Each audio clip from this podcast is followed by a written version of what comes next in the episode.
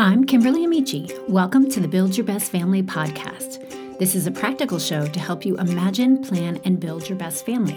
We believe that the secret to having a happy family is not being perfect, but having purpose. Each week, I'll be here sharing with you lessons I've learned, conversations I've had that will equip you to create new habits, challenge mindsets, and build relationships that will allow your family to thrive. Families come in all shapes and sizes. Whether you have a large family or a small family, have stepchildren, take care of kids through foster care, or adopt, love is likely the common denominator that we all share. Embracing and celebrating diversity in families of different races, religions, or family structures is essential for fostering inclusivity, breaking stereotypes, promoting cultural enrichment, and building empathy and resilience both in our communities and our churches. This week's guest, Michelle Medlock Adams, has written a children's book that can help teach our kids this. Michelle is a New York Times bestselling ghostwriter and award winning author of more than 100 books.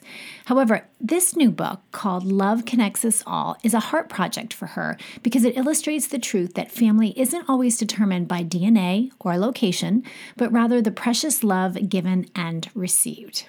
In this episode, we talk about creative ways that we can support the needs of both children and parents in adoption and foster care families, what blended families can keep in mind as they navigate the complexities of their unique situation, how parents and family members can create a supportive and loving environment for children who have experienced trauma or loss through adoption, plus the role of forgiveness plays in every family, no matter what it looks like.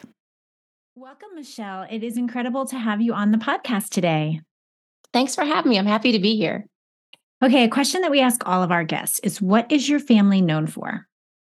I did think about that for a long time. I think in different seasons we've been known for different things, but our crazy family is known for being we're outrageous Chicago Cubs fans. like people know that. I mean, you know, I led the Chicago Cubs parade when we won the World Series a few years oh, ago. Oh, wow. I'm kind of we're kind of nuts and it, it goes way back in the family line. So right. we're definitely known for that. I'm not sure if that's a good thing or a bad thing. Depends if you're a Cubs fan or not, I guess. Yeah. Is it like where, you know, we if there's a game, don't invite us over because we're not going to come. We that's, will not be there. that is it. We're not we're not going to show up unless you're watching the game with us. And right. So, yeah. Right, right. Oh, that's great. So you live in that area? Do you get to we go live, to games in person? We've I mean, there's nothing like being at Wrigley. That is like well, it's almost it's a religious experience. It's amazing mm-hmm. to go to Wrigley yeah. Field. We live in, in southern Indiana, so it's a bit of a, about five and a half hour drive. Oh, okay. But when I was growing up as a little girl, I was the baby of the family. Mom and dad, all summer long, wherever the Cubs played, we would just travel and watch them because they had their own business, so we could do that. Oh, so nice. I saw the players, and I I saw all the ball fields in America. It was really the coolest growing up ever. So baseball yeah. definitely in my blood. Yeah. Oh, that's awesome. So when I had graduated college, I actually worked at Brave Stadium for three years when they had first built it after the Olympics. And so it was such an incredible experience to be there for every single home game for three years. It became my social life. The people I worked with became the people I lived with. It was really fun. So I can definitely, I grew up watching baseball and being around Little League, and I could definitely. Nothing like it. Yeah. Nothing. Enjoy it. Yeah. All right, so let's talk about your new book. It's a picture book for children and it's called Love Connects Us All. So just tell us a little bit about it and what led you to write it. Well, thanks for asking. So this is my latest picture book and I I mean, honestly, I think it's like my 118th book. I've done a lot of books over the course of my career, mm-hmm. but and everybody always says, "What's your favorite?" Well, this is like a heart project for me. So we have my my daughter married an amazing man named Micah Pace, and his family adopted three little boys. Now they're his parents are the same age as Jeff and I. We almost have the same stories, all high school sweethearts. Like it, it was kind of weird that Abby and Micah met and their parents are like the same story. Yeah. And so our kids are raised, you know, they're both, I'm actually a Gigi now. We actually have grandkids. So it's been amazing. Well, same with them, but but God led them to to foster and then to adopt these three little boys. So they're Micah's parents are actually it's like another whole family. And I've watched this journey for them. Mm-hmm. I've watched, mm-hmm. I mean, it's it's been wonderful, but it's not always easy. And then I have a really, really good friend who's a co-author of mine on a couple other books named Cecil Stokes, who adopted a little boy named Boone, which means blessing. And he is mm-hmm. so sweet. I'm Aunt Michelle to him. And so I, I, yeah, I know I love him so much. So I've seen, I've seen these these families just take in. Well, you just didn't know how much love they had. It's like their heart grew 20 sizes bigger than it was.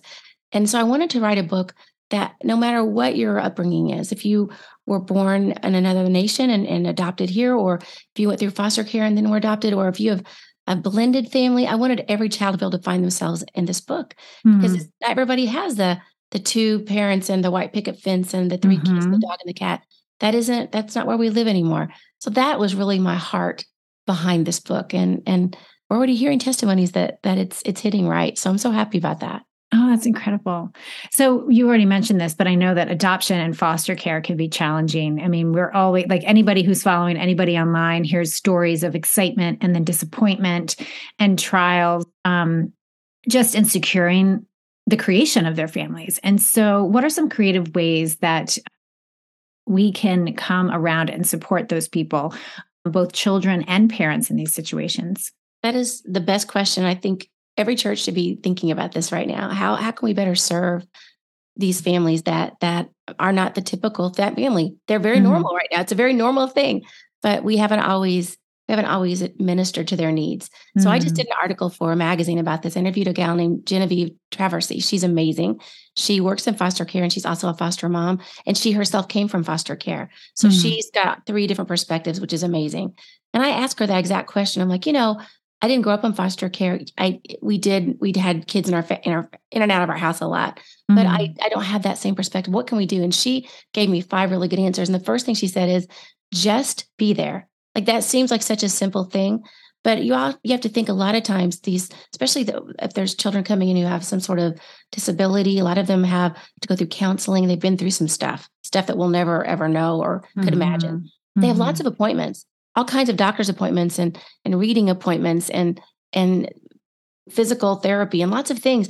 And just being somebody that can say can i watch your other kids while you mm. take you know the newest member of your family to these appointments? Or can what can i do? Like you know whenever somebody has a baby we have baby showers and we sometimes have food trains right where people drop off meals every night. Yeah.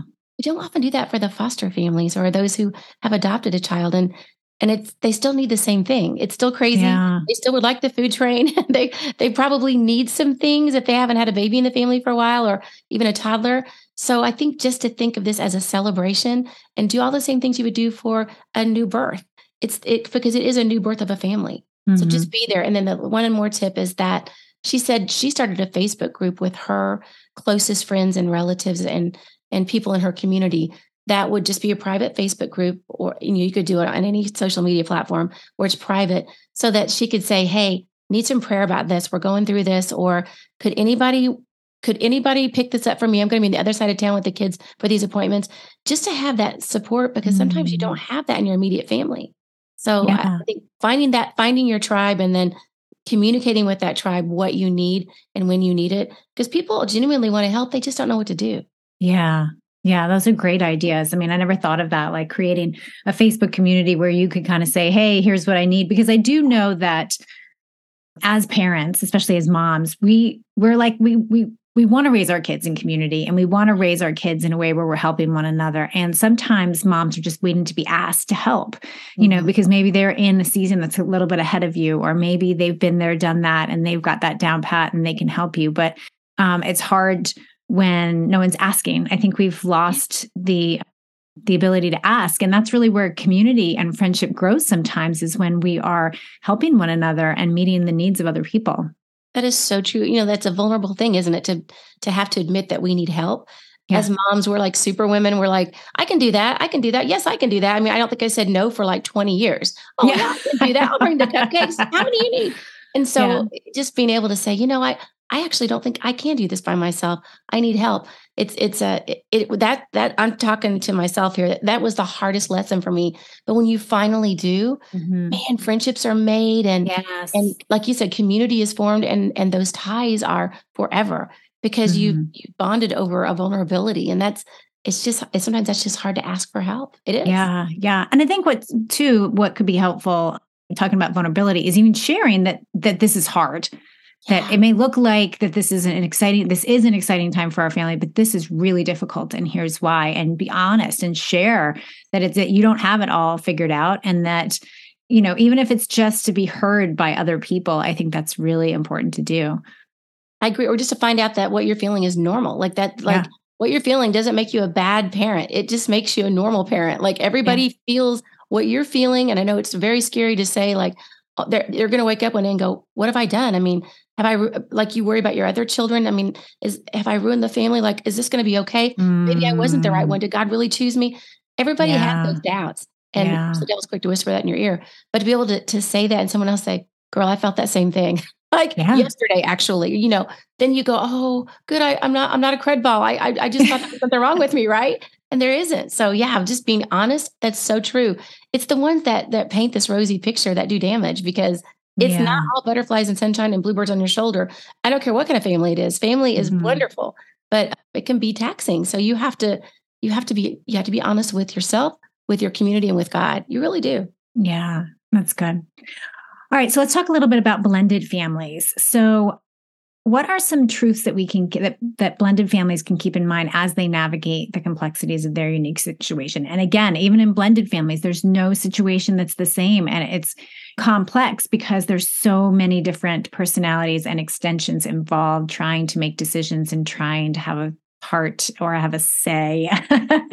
and so, yeah, let's talk a little bit about that. And that is really common. I mean, my sister, they, they were a blended family, so I walked through that with her, and and I I just remember it. It's almost like sometimes you don't know you're the you're the you're the stepmom or you're the mm-hmm. stepdad, but you know we don't like labels. We're just we're just the mom. I mean, we're just but but then you have to balance that if because there's another mom and yeah. just trying to balance all of the personalities and make sure that you're not stepping on anybody's toes, but nobody wants to live in a house that you have to walk on eggshells either. No. So it's like I I think this the secret is just to love big. Just love big. And you have to think you have to not be offended. It's so easy to become offended. You have to realize these little ones who are in this new blended family, they don't know their role either. They could have been the baby in the mm. other family and now they're not. And so yeah. they're like, wait a minute, that's a whole new role for me. Like I was I was the baby, like that was my identity. And now there may be a middle child. Well, that's that's a completely different situation for them. So we have to give lots of grace. Thank the Lord that mercies are new every morning and they need to be in the household too.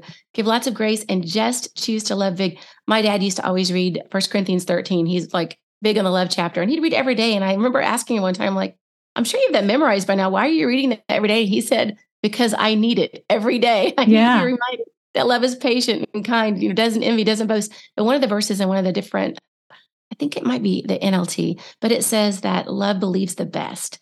And so I think if you can, when there's harsh words said, and sometimes this can happen in all families, just to believe the best of that person, know that this isn't really this is really out of character. They may say they hate you right now because you've disciplined them or you've had to, you know, ground them from something, but that isn't really who they are and that isn't really what they mean. So love mm. believes the mm. best and that person really is not what they're acting out right now. That'll yeah. that'll help you, that'll guard your heart a little bit. And then also yeah. just give yourself grace. Just we're not going to do it perfectly. We're we're perfectly loved, but we're not able to love perfectly yet. So just do the best you can and love big. Oh, I love that. I love that. Yeah, I'm going to share that with a friend who's going through something right now, and I think that's exactly what she needs to hear. Actually, good. well, we've all been through it. I can just yes, yes. So I mean, because the dynamic the dynamic is crazy, and uh, yeah, that's that's incredible. All right, so um, sometimes when through adoption and foster care, people are added to our family that have experienced trauma. And let's talk about how how we as parents and family members can create a supportive and loving environment for those children who've experienced that. And you know, I I was just talking about this with my publisher just yesterday. We were at a conference for um, actually we won an award. We were so excited, but we were there together in the hotel just speaking about just all of this. Actually, we were talking about this because I knew this interview was coming up. Mm-hmm. And she said, you know, the thing that that people don't understand, and she's so right, is that even if you adopt a child out of foster care and they're an infant, or even from overseas or something, you you still don't know what they've been through. Yeah. Even as an infant, we we don't we don't think about that. We think, well, I got them when they were brand new. I mean, you know, what could have been? We don't. We have no idea what they experienced in the womb. We don't know if they weren't picked up at, when they were. We don't know all the things there's no way to know all the things and, and we don't need to know all the things mm-hmm. but what we have to know is that there was the, there if there's trauma involved and there are some things happening we can't just sort of pull a blanket over and be like oh it'll be fine no it we need to get some specialists involved and thank goodness there's so much so many resources for us now that mm-hmm. you can get involved in there there's play therapy there's there's i mean they come to your home the state funds a lot of it especially so there's there's a lot of resources but don't be don't be one of those that kind of puts your head in the sand and say, well i think it'll work itself out. Because oftentimes it's not going to be your faith that'll be enough to work it out. They just need treatment. They need sometimes they need mm-hmm. medications. Mm-hmm. sometimes they need just just somebody else to talk to. I mean i have a good friend i wrote a book for with a while back and he adopted a child from overseas as a toddler. And you know great growing up years and when she hit her teens wow things things got a little crazy in the house. And and she had some abandonment issues and i remember speaking with with him about it and he said you know we we we loved her the same all through and i said well that could have just been the teenage hormones and he said yeah could have been but we weren't going to take any chances we immediately got someone involved a therapist involved to, to be able to let her speak with those things about what she was feeling because they were real feelings that were affecting her everyday life and then wow. causing some issues in the family. So you have to just be sensitive to know that it may be a bumpy ride, but it'll be worth it. But don't mm-hmm. try to don't be the champion and try to go this alone. There are people out there who are specialized in this. You can't have all the answers. I think that's my biggest problem is I I think I can figure it out. I'll just right. do research. You know, I can figure this out. But you are not the one that's supposed to figure it all out. That's why we have these specialists. So utilize them that that's what you have to do is just again it's that going back to asking for help isn't it hmm Yeah. Oh, for sure. I mean, I think there is this assumption that when we get married, it'll be easy. It'll be organic. If it's meant to be, it'll just work itself out. If as a parent and and really admitting we have no idea what we're doing in our marriage and our parenting is one of the best things that we can do. And it's the best place to start because then you can get the help you need get the knowledge you need. Even even i've found in my parenting journey apologizing to my kids because i'm going to make oh, mistakes. And yes. like i've said to my oldest i'm so sorry but i'm probably going to make most of the mistakes with you. Like, you're my first. And then by the second i have like i'm like i made this mistake with your sister. I'm not making this with you. But just being able to admit that i think is really important in our parenting journey for sure Oh, I love that. And you know, I'll give you even some more great news. When you have grandkids, you get a third chance. oh, yeah. Oh, I'm yeah. looking forward to that. Oh, I'm man, like, I yeah. got this all down pat. so good at this now. Yeah. it's really awesome. oh my gosh. Okay. So a lot of times, and I think you mentioned it, um, sometimes our new family structure might include somebody from a different race, a different religion. And so, how do we encourage our kids to embrace that? I mean, I think in general, kids are pretty accepting Thank goodness and, they are, right? Yeah. They're probably more accepting. And it's over the years that they might become a little bit more opinionated, cynical, or jaded, or whatever we mm-hmm. become as we as we age. Yes. yes. Right. But yeah, so how can we encourage kids and how can we talk to kids around the different ways families look? Well, again, I, I'll refer to my friend who got their little girl from Russia. Well, they gave her, you know, a Russian name Mm-hmm. And they, when she was of age, uh, old enough, they took her back there to to experience her culture, to just know more about where she came from. Just you know, you can read about it, you can look at things online, mm-hmm. but just to let her experience it. So that was important. That was a big trip in her life, and and then it's up to her if she wants to return or whatever. But but just to say, I think it's important that we let our kids know we love them unconditionally. So if you it, even if I don't understand and I don't I don't share the same skin color as you, it doesn't mean I love you any less or that we may be different on the outside, but our hearts are so connected. Mm-hmm. And so I mm-hmm. want to support you and whatever it is that you need or want.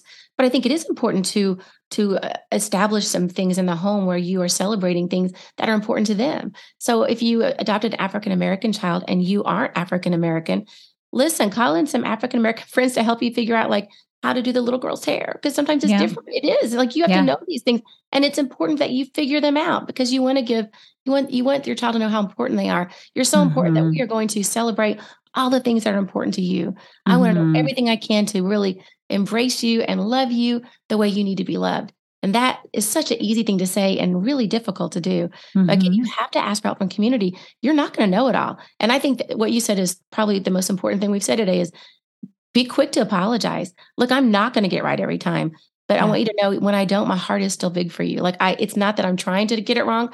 I'm just human, but I love you so much. And I, and I'm working to do better on this. I want to love you the way you need to be loved. You know, those love language things that you learn about. I remember reading Gary Chapman's book way back in the day when Jeff and I first yeah. got married, which was over 30 years ago now. And it, I wish I had, I wish I had known more about that honestly, like every day, I should probably should just read that book every day because when I figured out what my kids' love languages were, I was a better parent. When I realized yeah. that Abby needed time and Allison really, what she needed, she just she wanted those words of affirmation. That was her thing. And and so if I would brag on Abby and be like, man, that back tuck you did tonight at the game was amazing. She she was like, yeah, thanks. Well, Allie needed to. Abby was just like, I just want you there at the game. I want yeah. you to be there afterwards. I want you to host the the party with Tostitos and all the things. Like I had to figure out how better to love each child. I mean, I think I finally got it. I certainly didn't do it all right, but I just think, man, I wish I should have studied that book more because looking back, I'm doing much better with my grandkids. Like I said, I think you just you get you get wiser. So, mm-hmm. but give your give yourself grace to make mistakes and be quick to apologize, and then study study how they need to be loved. Each child's different, whether they're a different race or a blended family, or I mean, we've got two daughters that were raised by both Jeff and I. We I birthed both. They're opposites. You would not know they were sisters completely opposite in their personalities. I, I, can't even imagine that they came from us. They're so different. I had to learn how to parent each one. Like they're completely different. Yeah. Yeah. So I hear you talk a lot about grace and a lot about love, loving big, loving. Let's talk a little bit about forgiveness. What does mm. that look like? Because, yeah, I mean, we've already established, look, we're not going to get it right all the time. And sometimes if you're doing a blended family, or well, any, actually any kind of family, but blended families especially can be hard sometimes. There's going to be some unforgiveness you you might not even know about. Like you may mm. be, you may end up being the one that that the child's taking it out on because they're mad at their at their birth mom, or like there's and they don't even know why they're mad. So sometimes yeah. moms, because we do show a lot of unconditional love, not that dads don't, but we're like sometimes we're more hands yeah. on, right? We sometimes get the brunt of all the ugliness, and we're thinking, I don't I don't really deserve that. I don't understand. I'm like, I'm the best mom ever. Like, I'm so good. Yeah.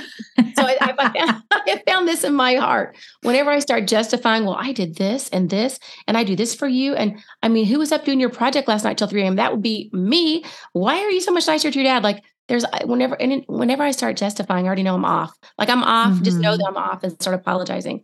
So mm-hmm. that forgiveness thing. Oh my goodness, I've just been reading a book on this it, it's the first thing is to forgive yourself because you're going to make mistakes and you can't be the perfect mom. I mean, I think that sitcoms back in the day did us some injustices to think that we could all be Carol Brady or something. I mean, yeah. we can't be. That was a blended family, but everything always turned out perfectly, didn't yeah. it? No, well, no, we never saw the other the other people in their life, the ex spouses. We never saw them. we didn't. I mean, there. I'm sure there were some things going on where there was, mm-hmm. no, there were some fights over holidays, like those things. So you have to be quick to forgive. But I think the most important part of that is you have to be quick to forget. You know, we always there's old Ooh, yeah. expression that says, "I forgive, but I'll never forget." I mean, I used to say that.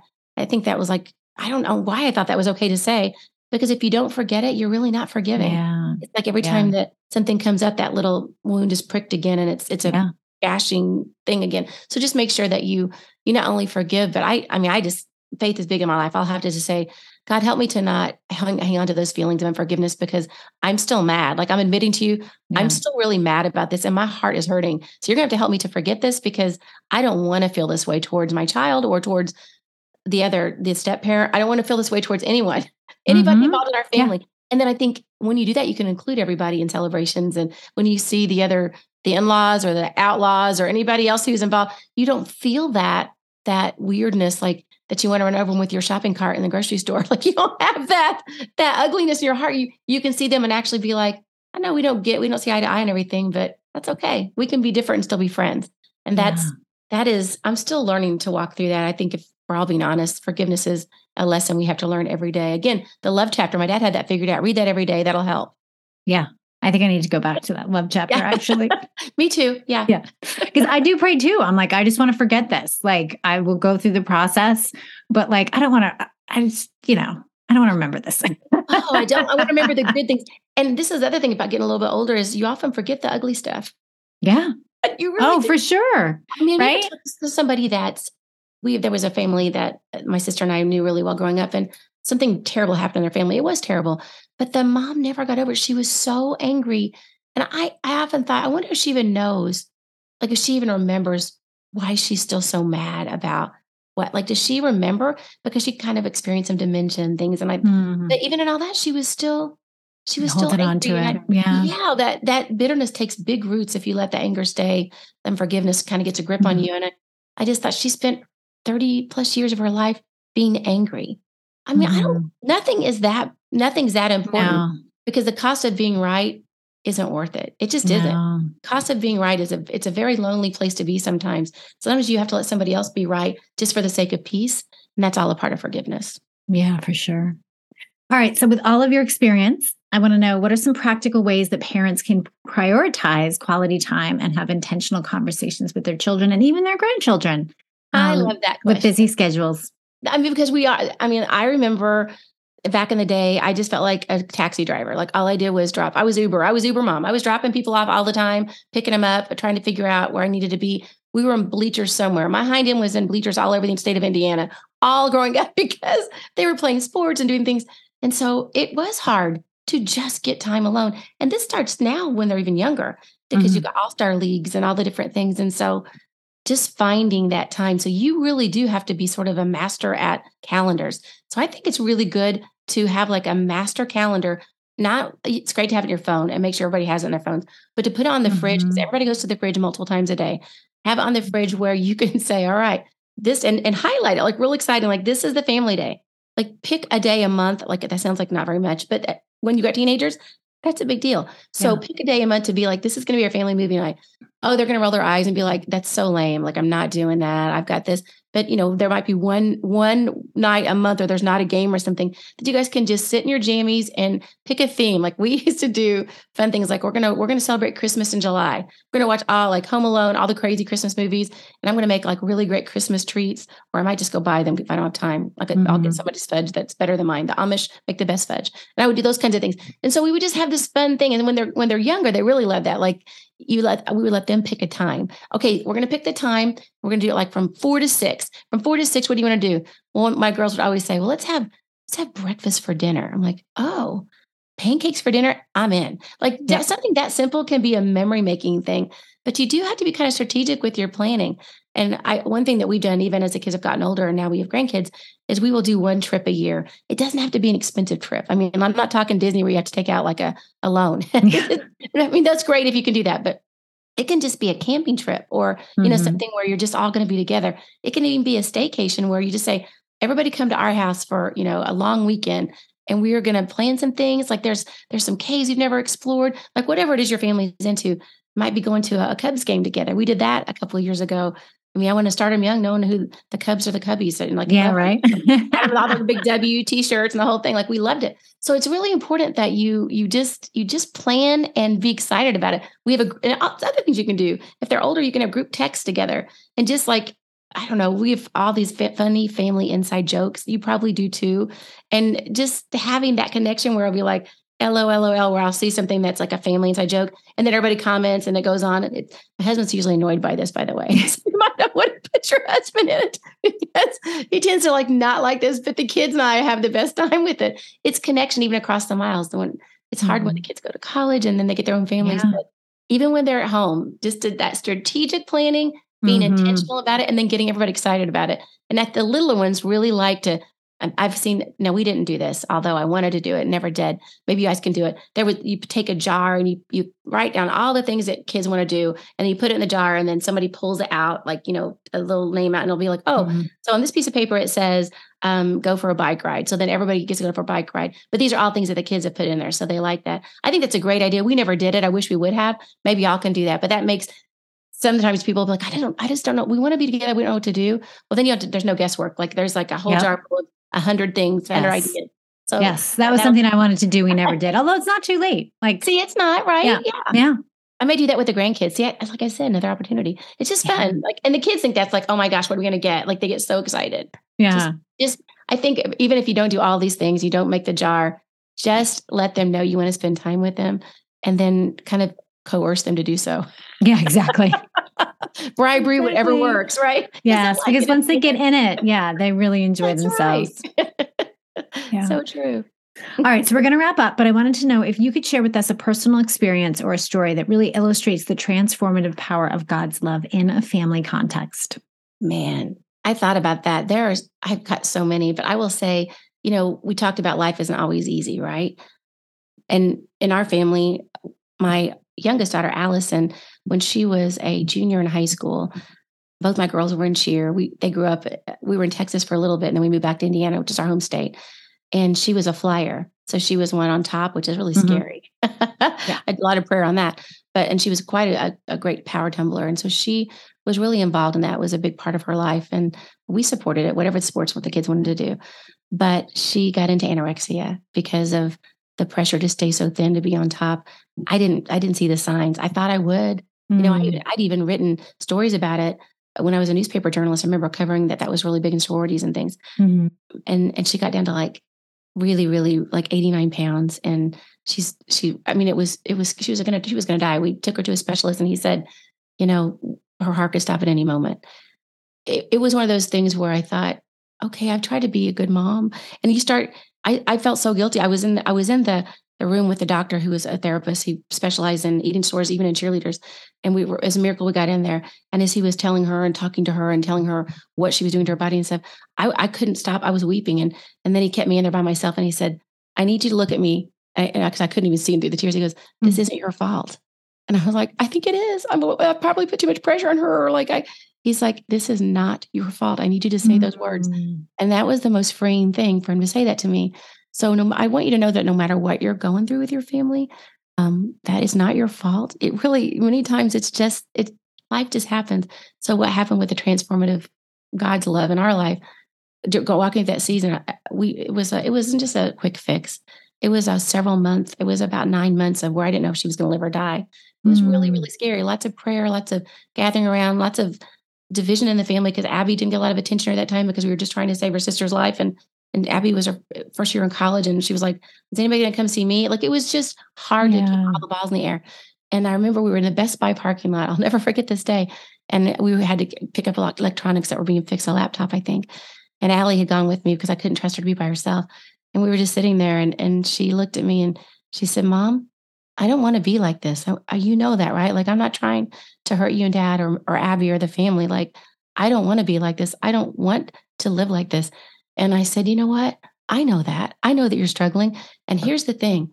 I grabbed her hands. I said, you don't have to. We're going to pray and we're going to just ask God just to, to make this journey easier. We're going to ask him. Sometimes there's instant healings. We're just going to ask him for big, for big things. Mm-hmm. And we prayed. And I mean, I don't always feel like the power of God every time I pray. Sometimes it's just a quick prayer, but I know he hears me.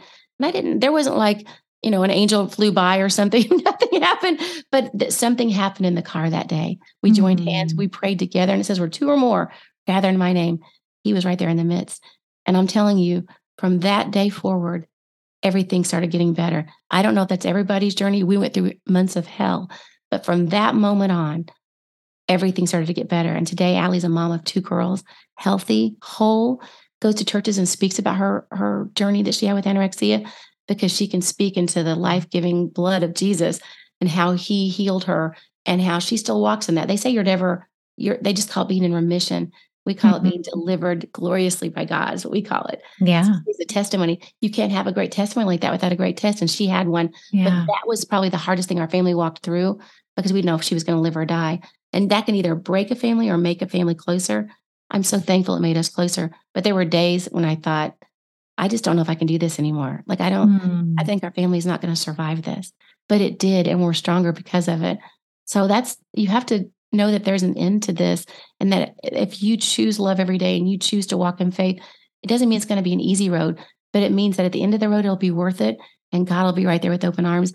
And your family mm. can be mm-hmm. stronger in those things. If it's always just rosy and wonderful, there's no chance to really grow closer. It just, so sometimes those the hardest things can end up being the thing that really binds y'all together. So I wouldn't have wished this on our family, but the outcome was quite marvelous. And so I'm mm-hmm. I'm grateful that God allowed us to grow through it and not just, you know, He went through it with us and we yeah. didn't we weren't destroyed. So I'm I'm I, I just have such a burden for families that have traumatic things that happen, whether it's the death of, of a child. I mean, the death of a child can be so hard because we almost had that happen in our family with Allie. So yeah. I such a heart for moms who do who go through those things. So hang in there and just know that God can He can make the worst thing amazing thing. It says in the Bible, He can take what the devil meant for harm and turn it for His glory. And that's exactly what He did in our lives. So yeah. I pray that happens for y'all. Everybody's fantastic. Yeah. yeah. I'm so glad she didn't have to go through that alone and she had you guys. Oh, me too. Me too. Because family is so important, which is why I wrote the book. I mean, and yeah. love really does connect us all. That's the title. Love really yeah. connects us all. When even if I don't understand you, the love's going to keep us connected. Yeah, so good. All right. Well, thank you so much for being with sure us welcome. today. I really enjoyed this conversation. Thank you. And I I just be praying for all of the listeners that no matter what they're going through, God will go through it with them. And just celebrate family today. It's such something to celebrate. Yes. Amen. All right. Thank you. You can find Michelle at michellemedlockadams.com. She's on Instagram, Facebook, Twitter, and Pinterest as In Writer Girl. I'll link to all of that, plus where you can find her book in the show notes. Are you looking for a meaningful and inspiring gift that nurtures the soul? Well, look no further. The Read It, Pray It cards are available in my Etsy shop. With the Read It, Pray It cards, your special someone can dive into the power of scripture and prayer. Each 3x5 card features a memory verse on the front, reminding you of the wisdom and the guidance that's found in the Bible. Then, when you flip the card over, you'll discover a prayer that's created from the verse on the front. It's an excellent gift for kids or moms on the go. You can certainly use them during your devotional time, but they are also great to throw in your backpack or your purse so that you can take God's Word with you wherever you go.